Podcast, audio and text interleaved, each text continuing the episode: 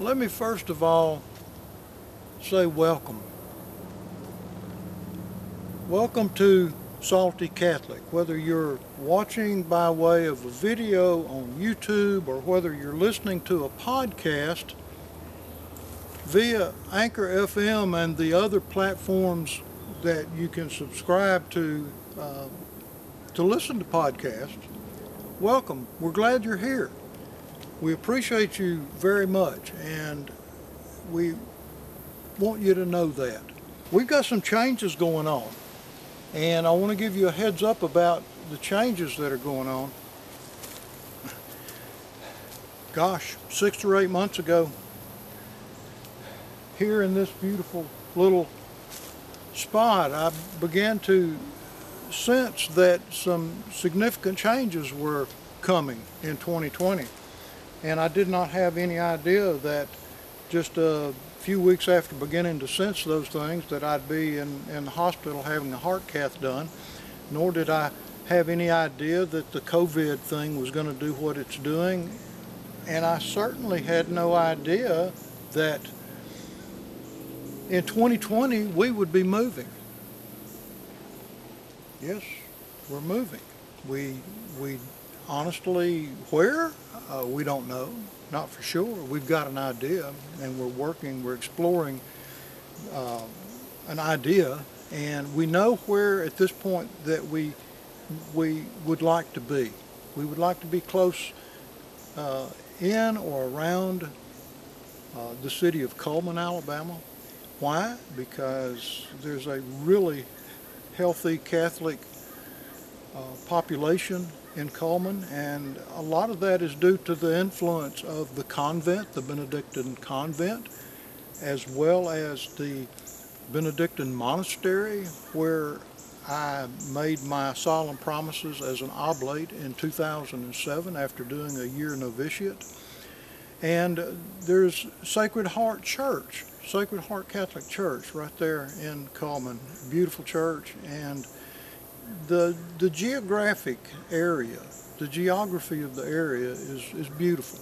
And it's away from the coast. We're here right along the coast, the Alabama Gulf Coast now, where it's typically extremely hot and extremely humid many months of the year and every year we have to deal with the hurricanes and tropical storms and we'd like to get inland away from a lot of that so that's what's going on in that department and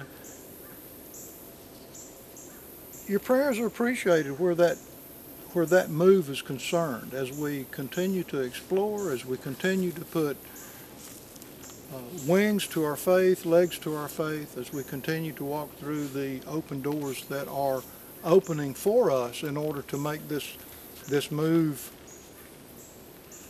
possible. I wanted to say miraculously possible. For us it is a miracle. We consider it that. And more so though, we would really appreciate your prayers where my mother-in-law is concerned. Shirley's mom Shirley's mom was uh, admitted to the hospital a couple of days ago in Florida, and she was moved to ICU yesterday afternoon. Shirley's mom has pneumonia, she has COVID 19, and has not that long ago uh, gone through the, the rigors of fighting breast cancer. And the, the chemotherapy and the radiation and all of that that was associated with that trial in her life. And now she's in intensive care battling pneumonia and COVID-19. So we, we would appreciate your prayers for, for Shirley, Shirley's mom, Shirley's siblings. Let me speak as well about a landmark in, in my own life I've entered into the publishing arena and have two books published now, self-published, and the first one is The Less Worn Path, Reflections on My Way, uh, by yours truly, David A. Crowley. And what The Less Worn Path is a collection of personal reflections and thoughts, quotes and prayers uh, that are a glimpse of my transition, transitional struggle with myself, with the, the reality of God, and with a lot of the difficult problems that exist in the church. And these were written, as I say, during a transitional period in my life where I was in between being a Protestant pastor, ordained Protestant pastor, and becoming a Catholic layman, and also discovering uh, Saint Benedict and becoming an oblate of Saint Benedict at the monastery in Cullman. And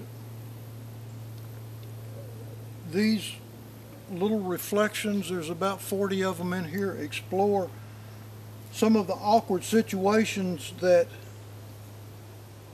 those aforementioned variables create. And uh, they're short essays, they're meant to inspire, they're meant to provoke thought, and they're meant to accompany readers along their own less worn paths. And we're all walking a pathway of some sort. We're all headed in some direction, and hopefully everyone under the, within the sound of my voice who hears this, hopefully all of us are headed in the right direction toward God. And if you're not headed in that direction and you're listening to me, turn around and start that way and watch God work on your behalf to make a way where often there seems to be no way. And so that's the less worn path, reflections on my way. And then broken pieces is it's not really a sequel to the less worn path. Broken Pieces is a collection of my reflective journaling that I did uh, prior to or previous yeah, prior to being accepted into full communion in the Catholic Church.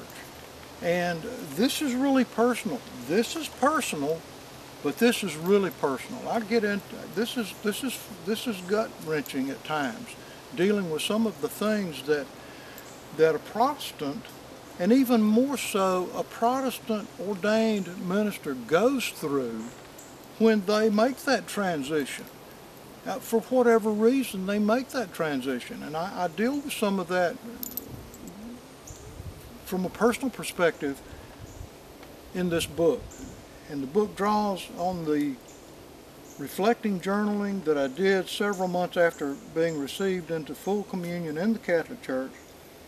And the journaling reflects the joys as well as some of the hardships and heartaches that are inherent in a journey such as the one that I made as a Protestant pastor into the Catholic Church as a Catholic layman.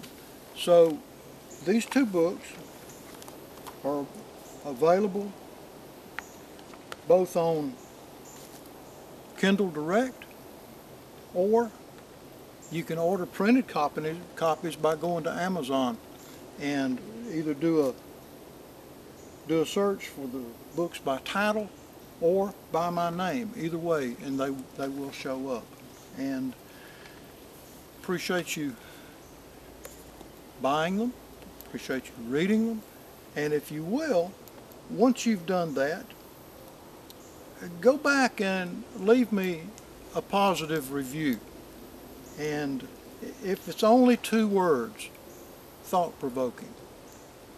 And I would really appreciate that because that will also help with the algorithms, whatever an algorithm is. I've never met one, never seen one, don't know what they look like, but I know they exist. And th those reviews, just like clicking a like on a video, Um, or commenting on a video, or commenting on the the podcasts, those those types of things have a, an effect on the algorithms. And that's important in today's world, or so this dinosaur understands.